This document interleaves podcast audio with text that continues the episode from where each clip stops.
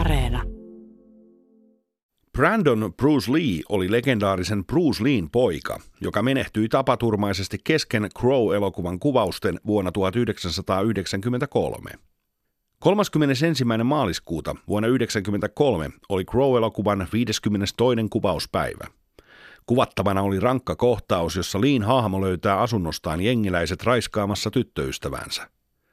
Näyttelijä Michael Massinin esittämän hahmon piti ampua Leetä tämän saapuessa asuntoon. Tiimi oli myöhässä aikataulusta, joten näköispanokset päätettiin tehdä oikeista patruunoista. Panokset purettiin ja niistä tehtiin käytännössä toimintakelvottomia. Kun ase myöhemmin laukaistiin, sen luoti jäi jumiin revolveriin.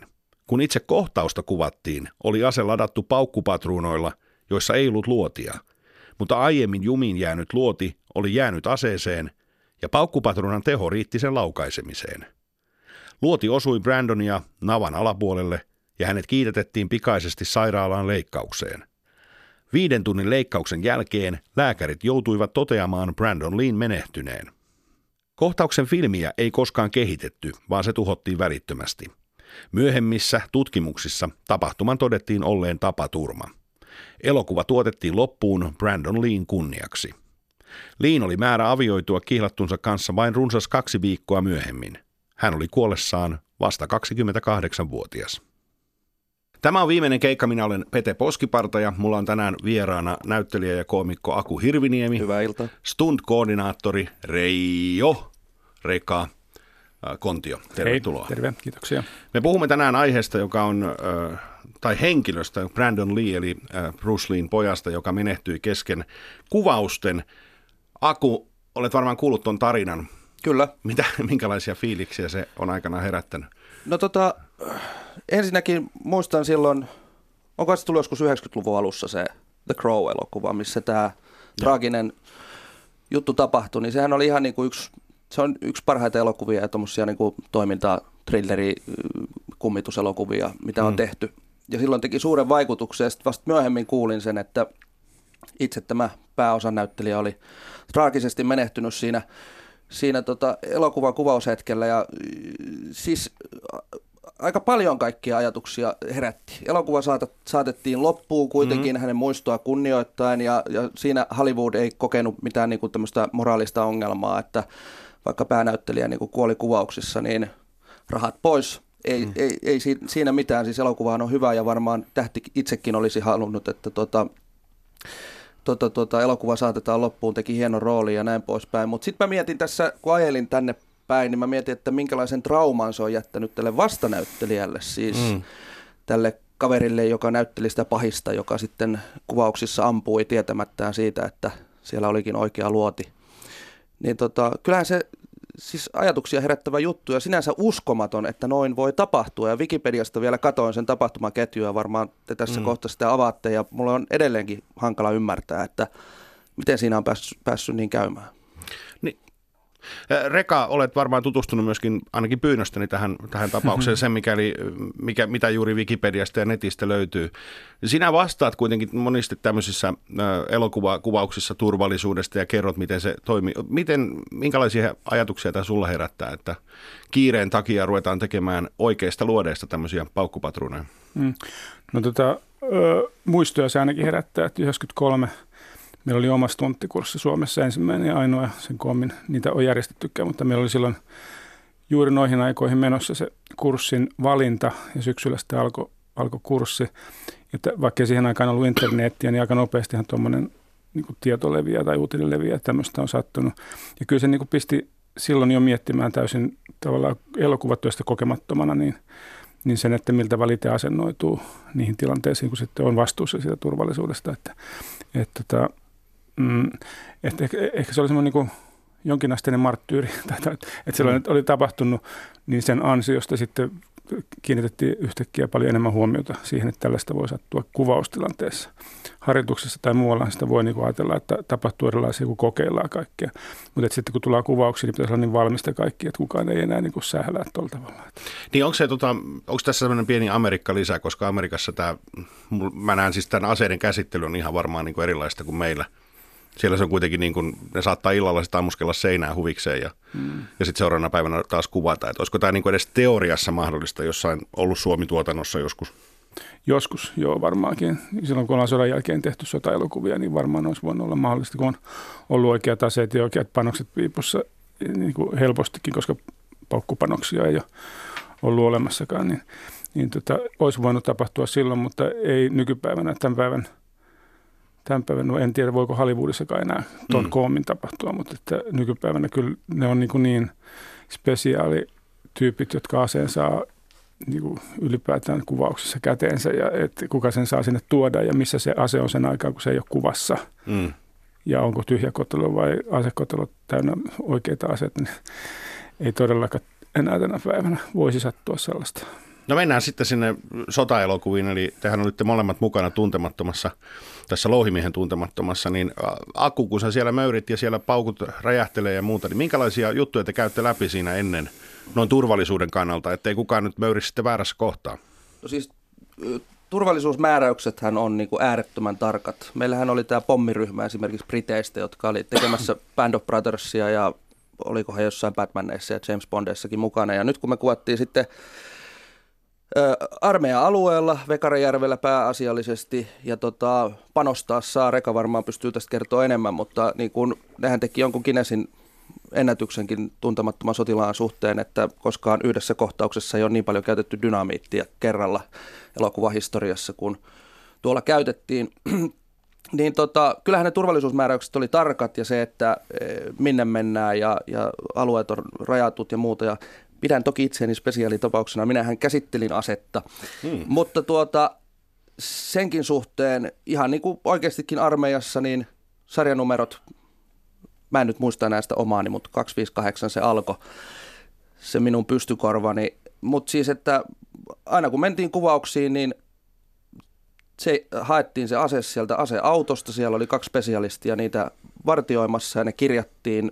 Ja kuvausten päätyttyä tuotiin takaisin ja aina laskettiin, kun paukkupanoksia annettiin, niin niidenkin määrää niitä annosteltiin hyvin tarkasti. Ja se oli kyllä tosi tarkkaa puuhaa, että siinä ei siellä nyt varmasti kuvauksissa missään lähimaillakaan ollut oikeita luoteja, mutta tarkkoina oltiin tässäkin tapauksessa. Niin ja siinä varmaan myöskin se vaatii sulta tätä luottamista just tähän porukkaan, että sä tiedät, että ne osaa hommansa. Kyllä. Niin, miten tämä luottamus teille herätetään? Eli siis käykö he etukäteen pitämässä teille jotain luentoja tai systeemejä? No meillä oli kaikenlaista koulutusta ennen sitä elokuvan tekemistä, että meillä oli sotakorkeakoulusta Juha Mälkki, en nyt muista sotilasarvoa, mutta joku näitä isokenkäisiä kuitenkin, niin pitämässä sotastressiluentoa ja meillä oli 24 tunnin marssia ja muuta. Ja niin kuin paljon on ollut puhettakin siitä, niin elokuvahan toteutettiin metodilla, eli me asuttiin puolijoukkueteltoissa ja muuta.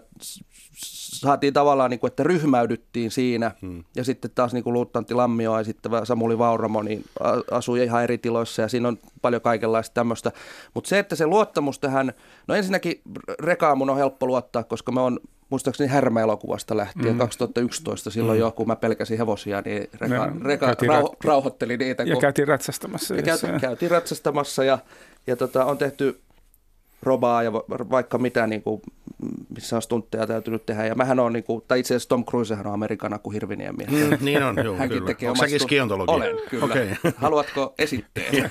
Huomenna on kokous kello 12.00. Joo, mä tuun paikalle. Joo, mutta siis Rekaan oli helppo luottaa, ja kyllä se luottamus sitten syntyi siinä, ja onhan ne ammattimiehiä, että olihan meillä perehdytys. Ja käytiin kylläkin sitten radalla ampumassa. Minäkin sain, vaikkei Hietanen ammu suomikonepistoolilla, niin sain kokeilla suomikonepistoolia ja muuta, ja ihan kovilla ammuttiin, mutta kylläkin sitten radalla. Että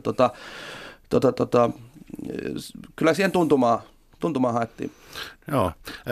Reka, kun tämmöinen iso tuotanto lähtee käyntiin ja sä saat siitä itsellesi diilin, että sinä hoidat sen, niin mistä aloitetaan? Mitä tapahtuu ensin? Ensin on tuntemattoman sotilaan kohdalla oli spesiaalisti se, että käydään käsikirjoitusta läpi erityisellä tarkkuudella ja puretaan sieltä ulos ne kohtaukset, joissa voisi tarvita turvaa tai jotakin peräti stunttia. Ja sitten kerätään ne yhteen jonoon, tehdään tämmöinen samalla kun puretaan muutenkin sieltä käsikirjoituksesta ulos, kuinka monta rekeä, kuinka monta hevosta ja kuinka monta kippoa, kuppia tarvitaan, niin sieltä tulee myöskin ulos sitten samalla purulla, että kuinka monta päivää on semmoista, missä tarvittaisiin stunt- tai turvahenkilöitä. Ja sitten ne pannaan jonoon ja sitten lasketaan, että mitä se maksaa, ja se kysytään tuottajalta, että onko tämä mahdollista.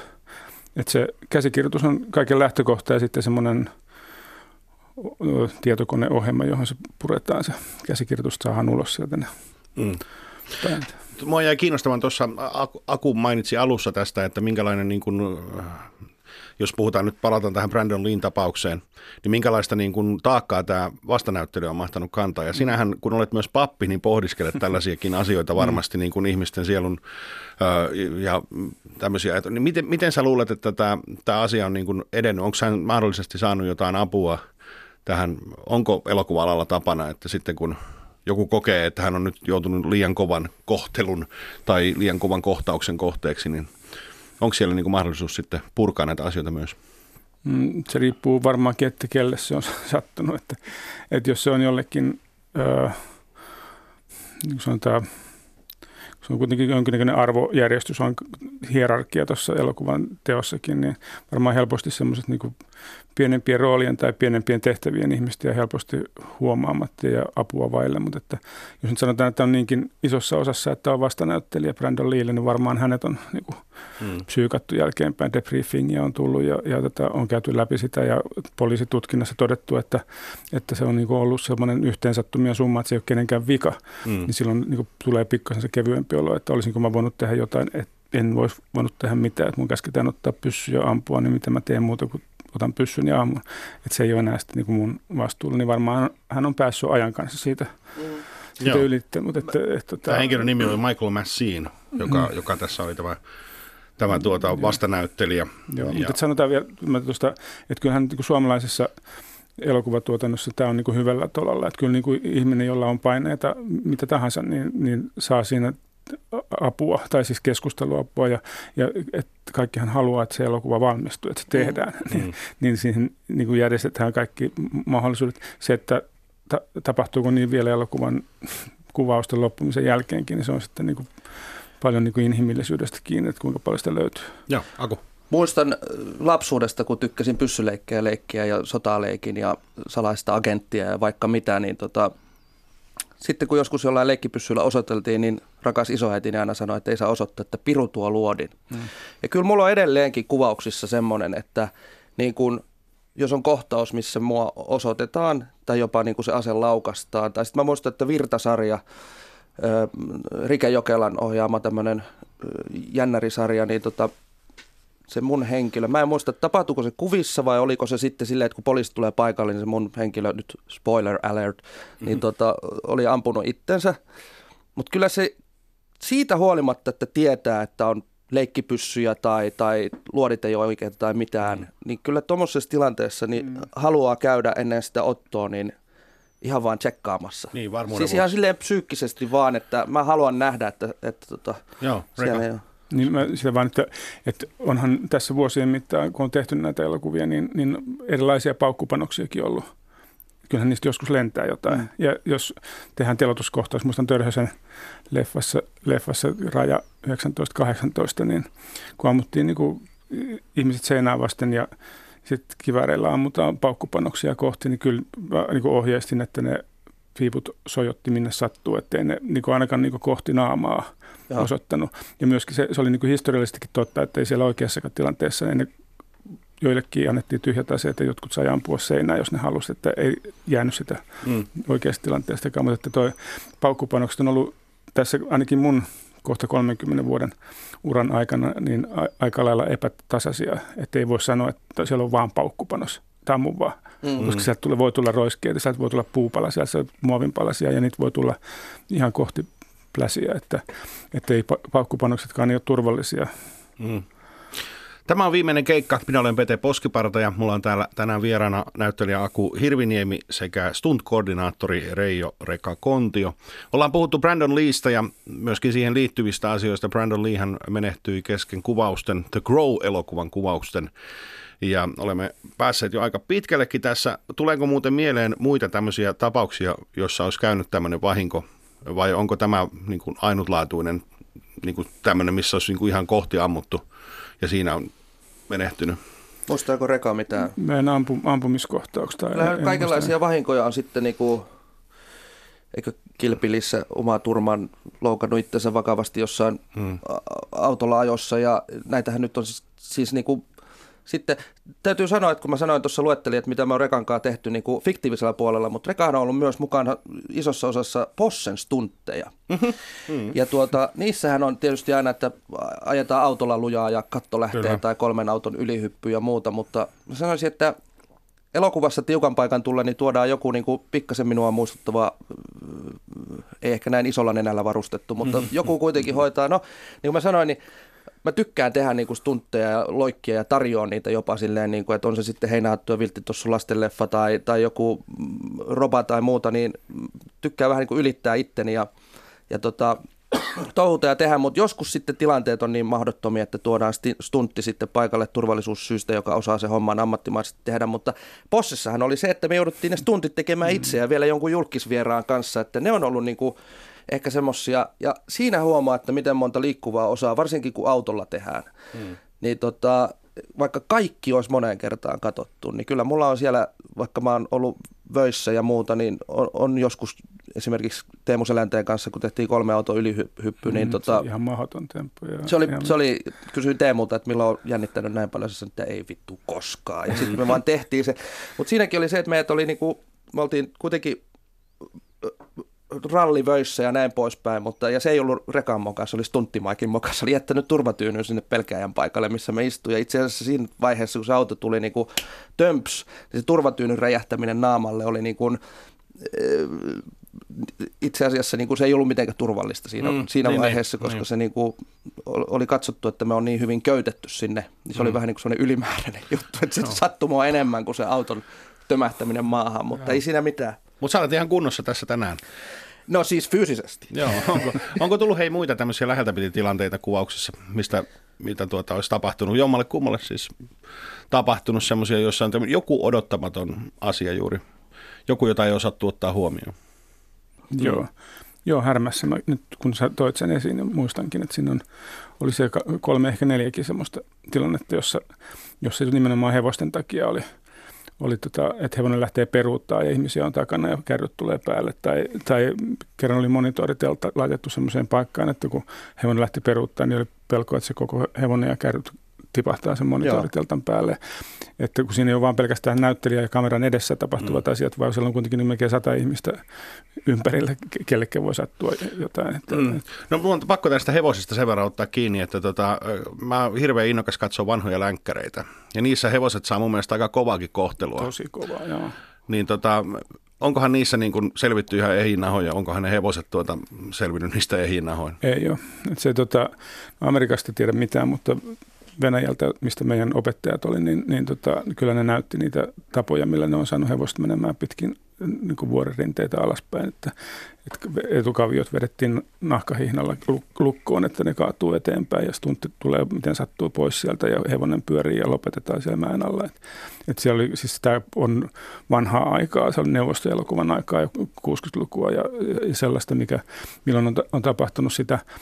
Hyvä stunttihevonen on niin arvokas, että sitä ei vahingoiteta tahallaan, mutta ne on ollut semmoisia niin kuin teurasautosta tilapäisesti hetkeksi otettuja, jotka niin kuin tiedetään, että ne on jo menossa lopetettavaksi, mutta eläinrääkkäystä se sitten. Joo, ja korostetaan nyt, että tapahtui siis 60-luvulla. Joo. Mutta ei Härmässä. Ja Neuvostoliitossa. Ja silloin tehtiin kyllä paljon niin kuin ihmisilläkin kokeita tyyliin, että ei pelkästään eläimillä, että mitä ne jaksaa, mitä ne pystyy, mitä ne kestää. Mä oon verkosta lukenut monessa jutussa, sulta on aina kysytty, että mikä se hurjin temppu on, minkä sä oot tehnyt. Mä en viitti sitä kysyä, mutta mikä se olisi hurjin tai hurjimpia, mitä sun kollegat on jossain tehnyt maailmalla? Usein sanotaan, että James Bondeissa on kovimmat, mutta onko stuntit? No, siis mun idoli on Dar Robinson, joka on kaukaa 80-luvulta, että hän teki korkeita putoamisia, semmoisia niin kuin yli 100 metrin putoamisia, että oli tehty ilmapatja niin kuin Senaatintorin kokoiselle alueelle, minne puskettiin ilmaa ja hän tulee sieltä. Ja hän oli laskuvarjohyppäjä ja trampoliinitaiteilija ja kaikki, että tunsi niin kuin oman kroppansa hyvin.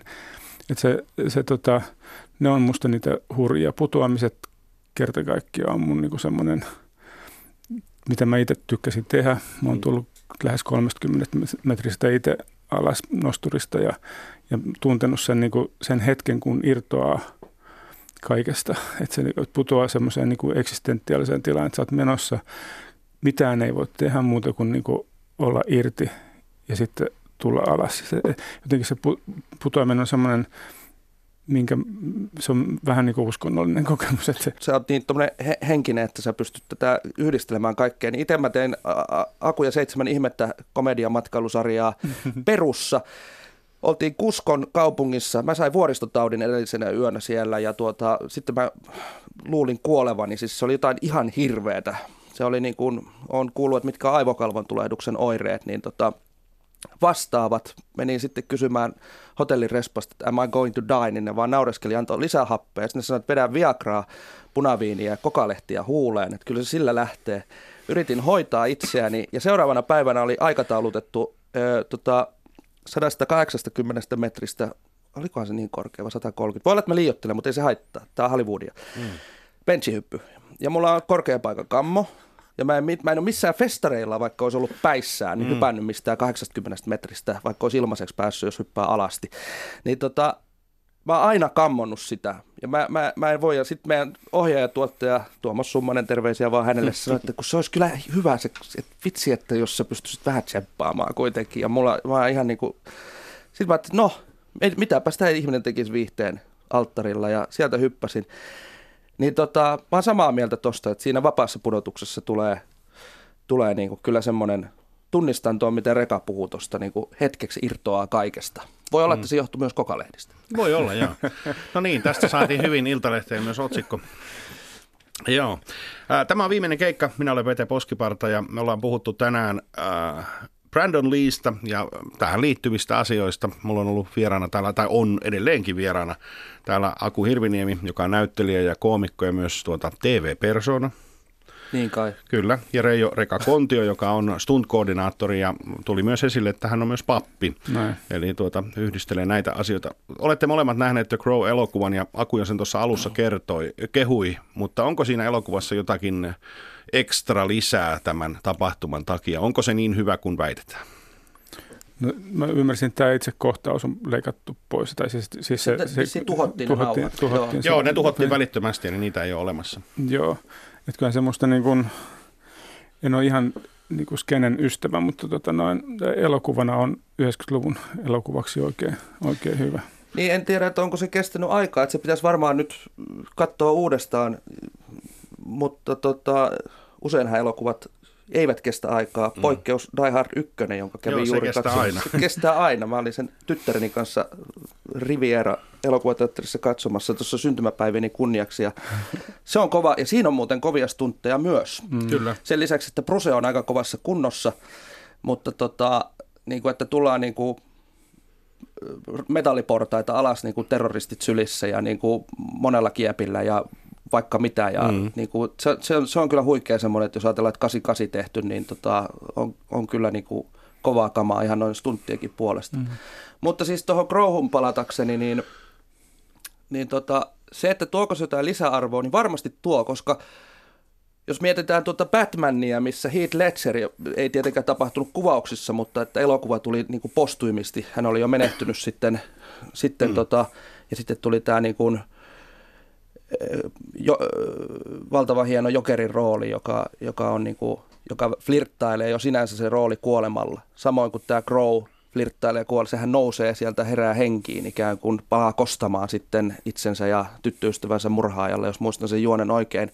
Niin tähän kontekstiin liitettynä, niin kyllähän se tuo siihen semmoiseen niinku uuden kerroksen, että kun katsoja havahtuu siihen, että tuo henkilö, joka tuossa esittää minulle tätä roolia, niin sitä ei enää ole. Nimenomaan. Kyllä. No niin, Bruce Leen poika Brandon Bruce Lee, eli Brandonin toinen nimi oli myös Bruce. Mitä hänestä olisi mahtanut tulla? Hänhän oli jo aika niin kuin, arvostettu näyttely jo tuossa vaiheessa, hän oli tehnyt jo niin kuin, muutaman leffan. Mitä hänestä olisi ehkä tullut, jos tämä olisi jäänyt tapahtumatta? No mä uskon, että ainakin siinä 30 kriisin kohdalla hän olisi alkanut syventyä enemmän tuohon kung-fuuhun ja niin kuin lähtenyt iskän jalanjäljille. Se näytteleminen hänelle tuskin oli se suurin intohimo, että mä luulen, että se fyysinen elämä oli se, mitä mä nyt olen hänestä ymmärtänyt. Mä ajattelin, että Reka vastaa niin kuin Hollywood-tyyliin, että siinä 30 kriisin kohdalla niin kuin näille nuorille tähdille käy, niin alkaa syventyä päihteisiin. Mutta toi kung-fu oli mulle helpotus. Että mä olen myös... Sä oot myöskin kung-fun perheeltä. Mullahan on keltainen vyö kung-fussa. Joo, onko sä Bruce Leen jälkeläisiä myös? Ei, Bruce Lee on kyllä siis, niinku, sehän on ikoninen hahmo, että mullakin taitaa olla joku paita, missä. Se on tämmöinen, kyllä mä joku, mikä se on, Enter the Dragon. Niin, sehän saattaa olla muuten aikamoinen myöskin taakka kannettavana tuommoisesta lähteä. Niin, Brandonille. Niin, lähteä Brandon Leena niin kuin Bruce Leen poikana tekemään kyllä leffoja. Kaikki vertaa kuitenkin sitten faijaan. Joo. Se on vähän niin kuin Esa Pakarinen junior. Ja onko näitä muita Virtasia? Kaikki nämä on oikein hyvin. Eli Crow-elokuvassa tapahtui niin, että elokuvan aputiimi oli aikataulusta jäljessä. Näköispanokset päätettiin valmistaa aiemmin ostetuista oikeista patruunoista. Efektimiehen nimi oli Bruce Merlin. Hän purki panokset, irrotti luodit, tyhjensi ruudin, laukaisi nallin ja laittoi luodit takaisin hylsyihin. Myöhemmin kuvauksissa aseesta laukaistiin nallilla ja luodilla varustettu patruuna. Näin luoti irtosi hylsystä ja jumiutui revolveriin. Kun ensimmäinen tiimi käytti asetta, kuolinkohtauksessa pesään oli ladattu paukkupatruunoita, joissa ei ollut luoteja. Luoti odotti piipussa ja paukkupatruunan ruuti riitti sen laukaisemiseen. Lee haavoittui vakavasti kameroiden pyöriessä ja ohjaaja Alex Proyas keskeytti kohtauksen välittömästi, mutta Lee pysyi lattialla. Leen ystävä ja stuntmies Jeff Imada juoksi hänen luokseen hoitajan kanssa ja he huomasivat haavan noin tuuman verran navan alapuolella. Lee oli menettänyt jo tajuntansa ja sairaalassa lääkärit totesivat luodin sirpaleen aiheuttaneen vahingot. Leikkaus kesti 5 tuntia, mutta kello 13.04 Lee todettiin kuolleeksi. Ja tämä siis maaliskuussa 1993. Eli tämä oli tämä tapahtumakuvaus, mitä siinä niin kuin tapahtui. Kun olette, tai Rekakin olet monta tuollaista juttua käynyt läpi, niin käykö koskaan mielessä, että onko mä nyt varmasti tarkistanut joka asia? Kyllä ihan, nyt jos tuntemattomassa mä itse olin ambulanssissa, kun ajettiin ambulanssiväijytykseen ja ojaan ja siellä räjähti sisällä pommeja ja siellä ojassa minä ajettiin, niin räjähti vastaan pommeja ja sitten luotia sato, tai siis paukkuja oli kyljessä, niin kyllä se niin kuin 10-15 kertaa me käytiin niin kuin ystäväni, kollegani ja niin kuin 25 vuoden ajalta stunt-ystäväni, niin kanssa käytiin sitä läpi ja oltiin molemmat siellä ambulanssin sisällä ja ajettiin se sinne ojaan. Niin.